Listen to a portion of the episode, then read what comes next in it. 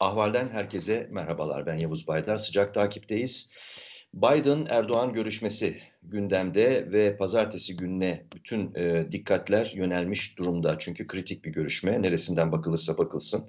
NATO çerçevesi, Türkiye-NATO ilişkileri, Türkiye-Amerika Birleşik Devletleri ilişkileri, genel olarak Türkiye'nin batı sistemiyle ilişkileri ve tabii ki Türkiye iç politikasına bunun yansımaları. Çok boyutlu bir bir resim var ortada. Bunu konuşacağız. Konuğum e, Amerika'dan Merve Tahiroğlu. Hoş geldin Merve. Hoş bulduk. Merve Tahiroğlu tekrarlayalım. E, bilmeyenler, tanımayanlar için e, gerçi tanınan bir e, sima ve e, yorumcu ama e, Washington'daki düşünce kuruluşlarından Project on Middle East and Democracy yani Orta Doğu ve Demokrasi e, projesinin Türkiye programı koordinatörü Merve Tahiroğlu. Evet Merve, şimdi e, aslında bir iki temel soru var burada. E, çünkü toplantının öncesindeyiz, arifesindeyiz adeta. E, sence e, bir yazı yazdınız, bir kere onu da e, vurgulamak istiyorum. Eski büyükelçilerden Eric Edelman'la birlikte. E, ve bu toplantıda aslında Amerika'nın yeni başkanı Biden'ın e, ilk defa e, aslında yüz yüze gelecekler e, Erdoğan'la soğuk bir e, ilişki söz konusu şu ana kadar. E, üç temel değişim için e, Erdoğan'a e, mesaj vermesi ve e, onu bir şekilde baskılaması için e, üç temel konu var diyorsunuz. Üç kaygı konusu bunlar diyorsunuz bu yazıda. Bir de şu enteresan tabii yani e, şu ana kadar e, soğuk ilişki sürdürmesi Biden'ın e, Erdoğan'a bir anlamda e, kendisini toparlama fırsatı da tanıdı diyorsunuz. Ama şundan başlayalım. Gerçekçi olarak bakıldığında ne beklemeliyiz bu toplantıdan?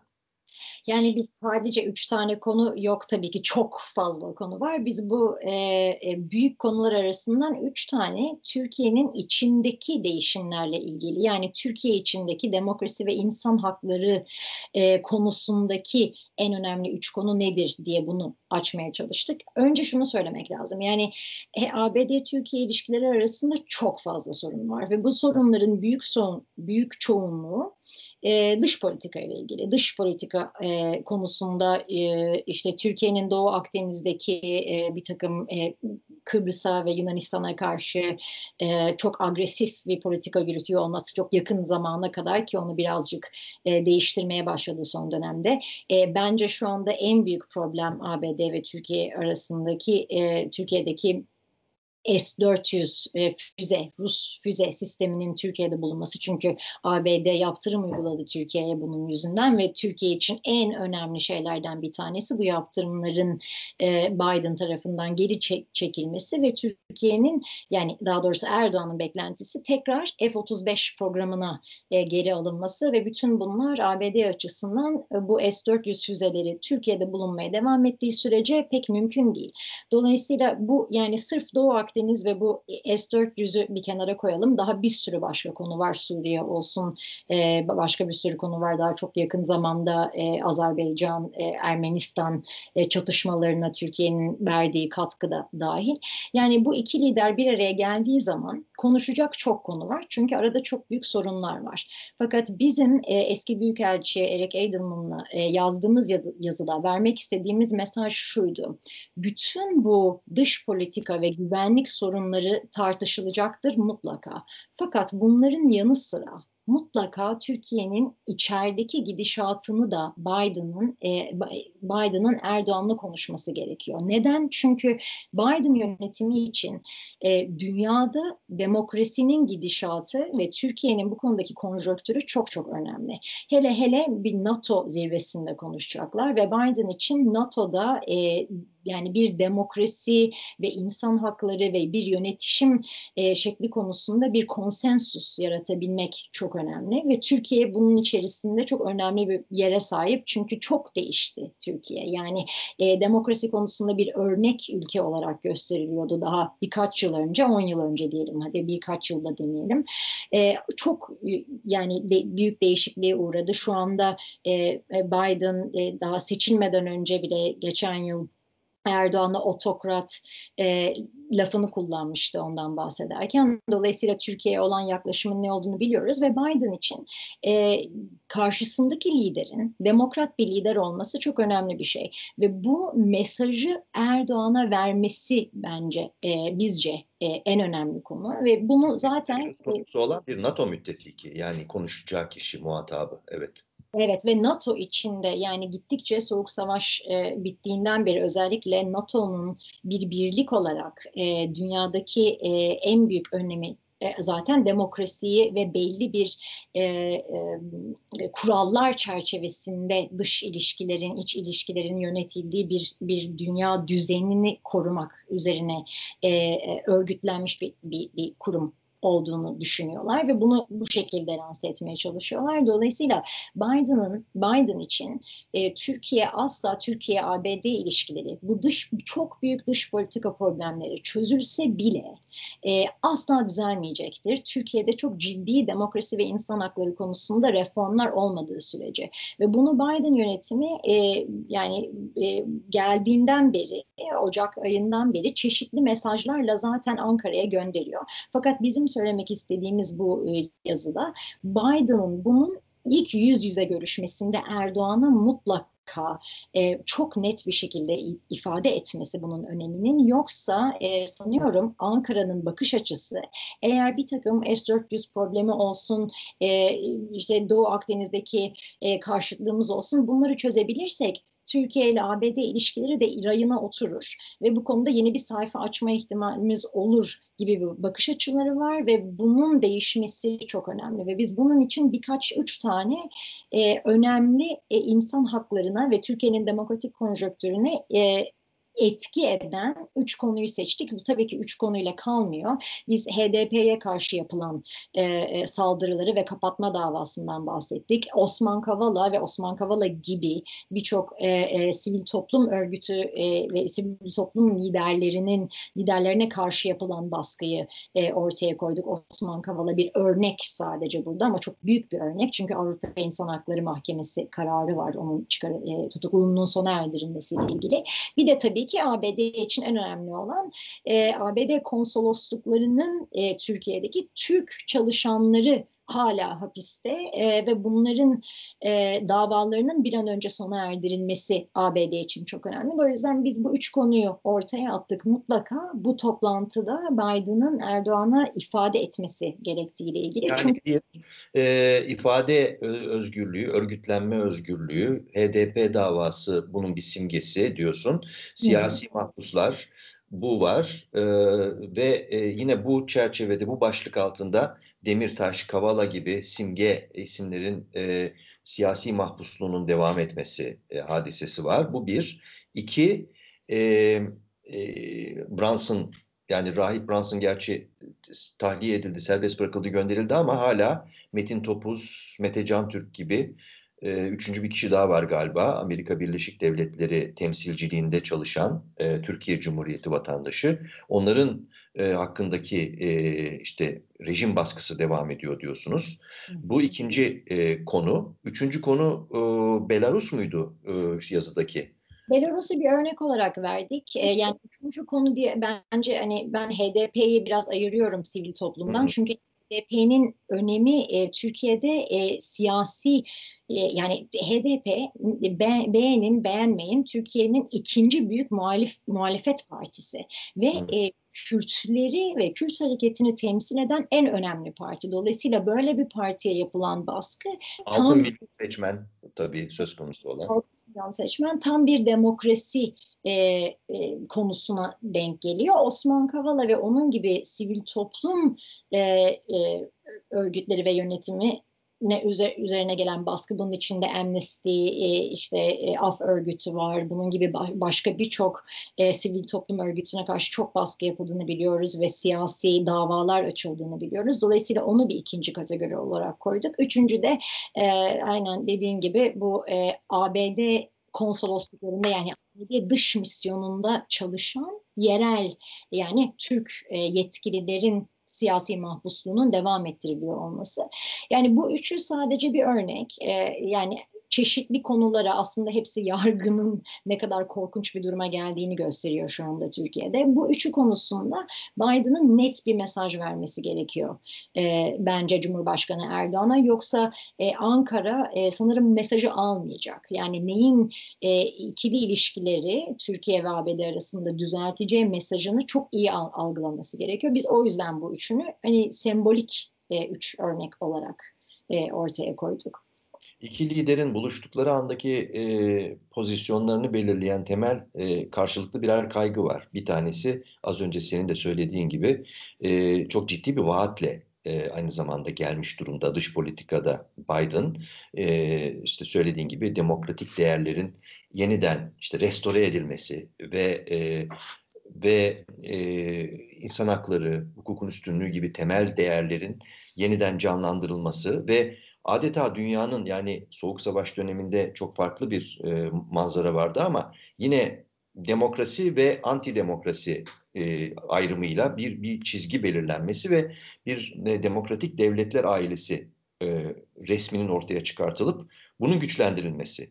E, bu tabii bir vaat Biden için ve belki de bilmiyorum e, yanlış bir şey söylüyorsam e, düzeltirsin ama bu Biden için ilk bir ilk meydan okuma yani bu bu bu karşılaşma. Çünkü karşısındaki lider Avrupa Birliği olsun, Arap Birliği olsun, yakın komşuları olsun, e, Amerika Birleşik Devletleri olsun, Kuzey Amerika, işte Kanada vesaire gibi e, sürekli olarak e, eleştirilen ve eleştiri dozu arttırılan bir lider. Mario Draghi mesela İtalya'nın yeni başbakanı açıkça yani diktatör dedi ve yani çok ciddi bir tepki doğdu.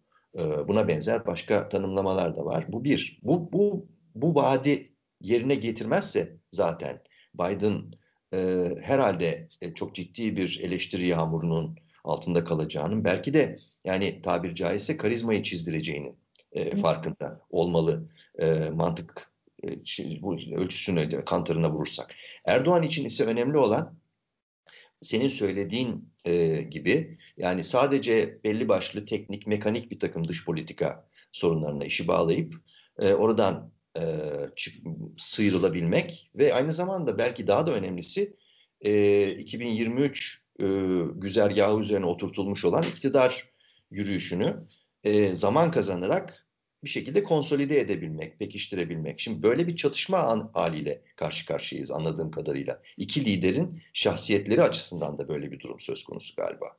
Evet kesinlikle yani Biden için Erdoğan gibi bir lideri e, kucaklamak ya da onunla e, iyi ilişkiler, e, e, iyi geçiniyor e, olarak görünmek çok büyük bir aynen karizma çizdirmeye e, e, denk gelecektir. Hem ABD içinden baskı gelecektir hem dış kamuoyundan, dünya kamuoyundan bu konuda bir baskı gelecektir. E, Cumhurbaşkanı Erdoğan içinse e, ABD-Türkiye ilişkilerinin olumlu bir gidişatta oluyor olması göstergesi yani bunun göstergesi gerçekte böyle olmasa bile bu imajı ortaya koyabilmek çok çok önemli. Çünkü Türkiye'de ne kadar büyük bir ekonomik krizin eşiğinde olduğunun ve farkında e, Cumhurbaşkanı'nın ve e, AK, AK Parti'nin e, yani Türkiye kamuoyundaki ne kadar e, düşüşe geçtiğini e, biliyoruz. Yani yarın seçim olsa ki muhalefet liderleri bu yüzden sürekli seçim e, istediklerini, erken seçim istediklerini e, beyan ediyorlar. Yarın seçim olursa e, bu yönetimin Türkiye'de devam ettirebileceği yönetimine bence çok büyük bir şüphe var yani bu konuda. E, ve yani bunun karşısındaki en büyük engel bence yani Cumhurbaşkanı'nın kendi yönetiminin iktidarını sürdürmesinin karşısındaki en büyük e, engel şu anda ekonomi Türkiye'deki ekonominin gidişatı. Tabii ki Sedat Peker videoları da bunun üzerine pek e, yardımcı olmadı. Kendi imajı düzeltmek için bütün yolsuzlukları, derin devlet vesaire hepsini ortaya döküyor.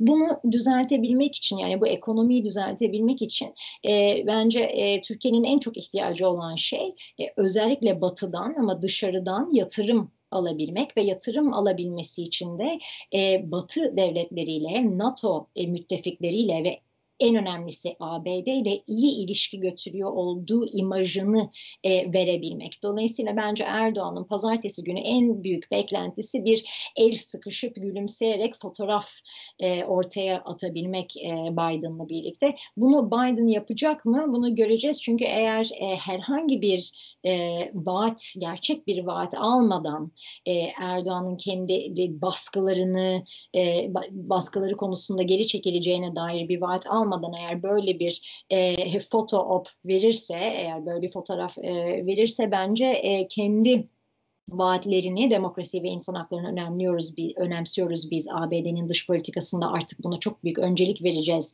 e, vaatini birazcık ters tepmiş olacak. O yüzden e, heyecanla bekliyoruz pazartesi e, ne Peki. olacak. Son soru e, yani işte Biden göreve gelir gelmez Ocak sonunda iyimser bir kesim Türkiye içinden kısmen de Türkiye dışından işte ortaya bir reset kavramını atmışlardı. Her şey bir paket halinde ele alınır, işte yeniden düğmeye basılır, her şey yeniden sil baştan olur diye. Fakat bu tutmadı. Yani çok e, çünkü Türkiye'nin gidişatı e, seçmiş olduğu istikamette bir değişiklik görülmedi. Görülmeyince o eriyip gitti, buharlaştı. Ama hala bir e, iyimser kesim var. İşte yine bu işler çözülür falan diyenler var. Onu bir tarafa bırakalım ama bu toplantıdan sonrası için mesela e, Amerika perspektifinden Council on Foreign Relations e, Dış İlişkiler Konseyi'nden Stephen Cook yeni yazmış olduğu yazıda hemen sizden bir gün sonra çıktı. E, baş ağrısı yani Amerika açısından Erdoğan yönetimi baş ağrısı olmaya devam edecek diyor. Dolayısıyla yine gerçekçi olarak sence ne diyebiliriz? Bu bir ara toplantı mı olacak? Yani problemler ne ölçüde e, çözülebilir ya da çözüm yoluna, yoluna sokulabilir? Çok fazla mı acaba anlam ve beklenti yüklüyoruz bu toplantıya? Yoksa aksi mi? Yani bu toplantı bir kere en yani tamamen Ankara için önemli. E, ABD için önemi bence çok düşük. E, zaten bunu şundan da gördük. E, aynen bu ilk telefon konuşmasından önce Biden ve Erdoğan'ın böyle büyük beklentiler Ankara tarafından ortaya atılmıştı. İşte bu telefon konuşmasından sonra e, ilişkileri çözeceğiz diye. O telefon konuşmasında ne oldu? Biden ben yarın Ermeni soykırımını tanıyacağım dedi. E, birkaç dakika konuştular. Konu kapandı. Bunun üzerine e, Ankara ve yani Cumhurbaşkanı Erdoğan'ın yönetimi e, birazcık bence kendi e, toparlayabilmek için bu, bu imajı.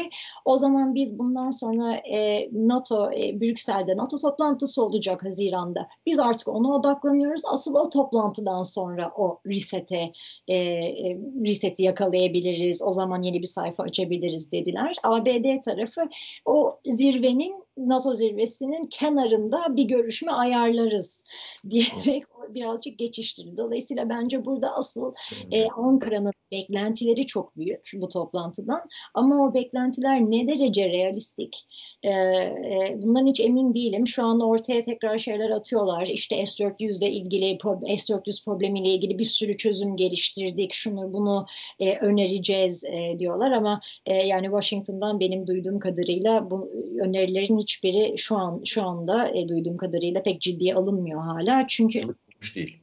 Evet, aynen. Peki, o zaman burada noktalayalım. Çünkü söylenebilecekler e, bu kadar. Bunun ötesindekiler biraz daha böyle vahşice spekülasyonlar olur. Oraya hiç girmeyelim. E, falcılık da yapmayalım. E, eldeki şu anki tablolara bakarak e, hakikaten ortaya çıkartabileceğimiz resim bu. Merve, çok teşekkürler bu, bu ön değerlendirme için. Pazartesi günü yani 14 Haziran'da NATO zirvesinde göreceğiz nasıl bir tablo netleşecek. Çok teşekkürler Merve Tahiroğlu. Ben teşekkür ederim. you